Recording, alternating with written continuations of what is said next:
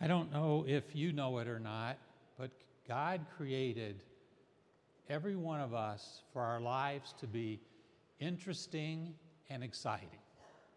God doesn't do dull and boring, interesting and exciting. So if you sometimes find yourself bored, you're the problem, not God. In about another five weeks, we'll celebrate Easter. And the readings after Easter on every Sunday uh, draw generally from the Acts of the Apostles. Those were interesting and exciting times in the early church. The stories are full of life and action. And some people wonder hey, why, why was the Holy Spirit so active? And why was God so present to people in those times and not now? Well, the only reason is our weak or lack of faith or lack of trust in God. Because God provides uh, all the stimulation and all the excitement that it takes to help His church grow and help people get to know Him better. Uh, anybody in here, like me, like to watch some of those crime mysteries on TV? You know, uh, figure out what's going on, try to do it early enough, you know, that you think you outsmarted them. Uh, if you watch those shows, you know that um, uh, motive means, and opportunity are what people look for to, to see if you know you're, you're a suspect. Who, who are the suspects? And then they have to look for evidence, you know, of who've actually, uh, you know, have done the crime. So when we think about being convicted, we generally think about being convicted of a crime.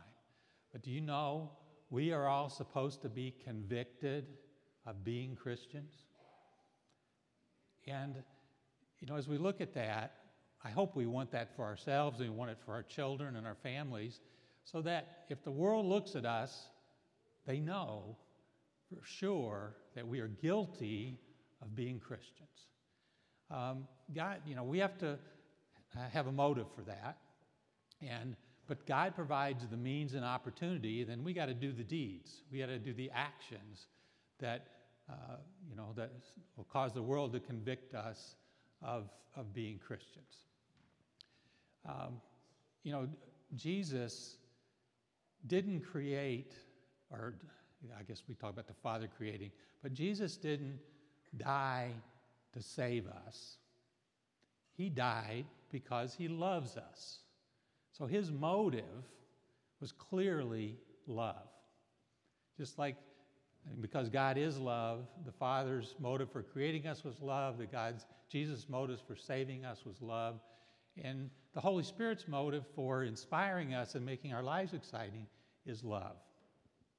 Now, there are lesser motives that are valid, uh, but they tend to be more selfish. And we'll look today at the readings at kind of a, a progression of motivation that occurs even in the scriptures. But the ultimate supreme motive is love. And, um, you know, if, if we commit to do something, and we think of things like New Year's resolutions, they often fail because our motivation is weak. Uh, you know, we do it for selfish reasons, we do it for shallow reasons. Um, but the strongest possible motive, uh, because it is divine, is love. So as we go through our lives, uh, uh we go through our journey of faith, because you know, our, our, our life, which is supposed to be interesting and exciting, means that our journey of faith is supposed to be interesting and exciting. And so, look a little bit at the motivation in the scripture readings for the journey that uh, people in the scriptures were going through. In that first reading uh, from Exodus, uh, we had the chosen people. Um, they really had a pretty valid gripe. I mean, they were grumbling, they were thirsty, and, you know, they had trusted Moses and God to lead them out of Egypt, which he did. But everything was still a promise. It was, you know, something in the future. They hadn't really been saved the, the way, you know, that we've all been saved when Jesus died. So they were doing everything on a promise. But in the meantime, you know, they thought they were going to die. And so their complaint was very valid. Now, God responded because he loved them and he gave them real honest to goodness water. Now, you know, Moses used his, his staff and struck the rock as instructed, but he actually, I think, did it twice. So he was binged for that and you know, wasn't allowed to enter into the promised land. So, you know, his faith and his motivation wasn't completely pure. Um, so we jump to the gospel reading, the encounter between uh, Jesus and the Samaritan woman at the, at the well. I always say the well, but translation here is cistern. I had a cistern when I was growing up. Water off the roof, running through the filter. You know, drink it, shower with it. Um, but the um, the encounter had a woman who shouldn't really have been alone with Jesus. I mean, it was a taboo, it was against the rules. So she probably found it a little bit exciting that this, hey, this guy uh, is talking to me when it was against all the rules. And so she was curious. Um, so she started uh, kind of asking, kind of like the weather questions, the standard questions about us and you, what you believe, what we believe, because they were, you know, they were separated in their the tribes and stuff. And so, but as he answered her questions, she got really intrigued and started to get more excited and ask deeper questions. And what we see is an evol- evolution there of her relationship with him. You know, it just started, but it, we can see steps where it was getting deeper. She was getting closer to him and asking more probing questions, and he was answering with unbelievable, surprising answers. Living water? So the conversation was moving from the natural to the supernatural, living water. And she was drawn in. He, for some reason, he was very credible to her.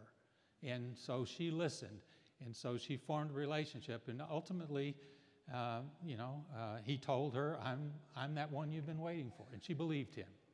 So, you know, she, she moved from, uh, you know, probably kind of selfish motives, but she now had a relationship with him. And, and when we have relationships, true love can be there. And she went and told everybody, and then others were drawn to him. So, as we think about our own journey in life, our own journey of faith, uh, we need to look at our motives. You know, when uh, you celebrate the sacrament of reconciliation or penance or confession, uh, the church acknowledges that when we confess our sins and we're sorry, there's something called perfect contrition, which is because we love God. That's where, you know, what we should grow into if we're not already there, because that opportunity is there. God provides all of the the means and opportunities. We, the motive has to be ours, but He provides the means and the opportunities to uh, have us reach that conviction of true, true love. So, you know, we, we look at our lives, and if we're finding out that uh, they're not as exciting as we'd like them to be, it's because we're not taking the risks that God is placing before us to get to know Him better, um, to get to know each other better through Him, because that's how what's meant to be interesting. Uh, you know, a trip or a vacation, sights and the in, in the travels, but it's about the people that you encounter along the way. Those are the lasting memories. Those are the things that really touch us, and um, that's what Christ was all about. He was about relationships with everyone he met. He, you know, he could do it perfectly. Uh, we can only try to emulate him, but when we try, we find out, wow, that was pretty cool.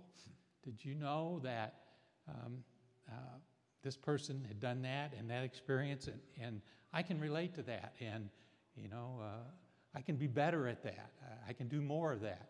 And when it draws us toward God and draws us toward our ultimate uh, destination, then um, then that's God at work. That's cooperating. And that's the way it's meant to be. So I guess I pray for you and for myself and my family that uh, the future is, uh, you know, exciting and interesting, and it leads us to the place we all call home. May God bless you.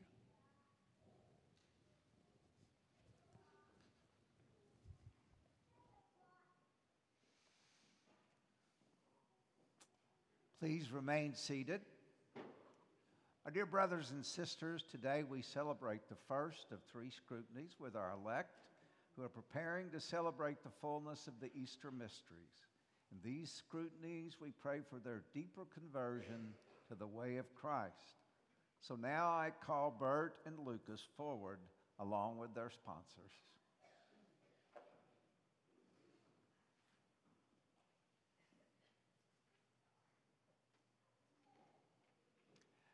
I also invite the assembly now to please kneel and to pray for Bert and Lucas in silence, that they may be given a spirit of repentance and a sense of sin so as to live in the true freedom of the children of God. I also invite Bert and Lucas to, and their sponsors to bow their heads and pray.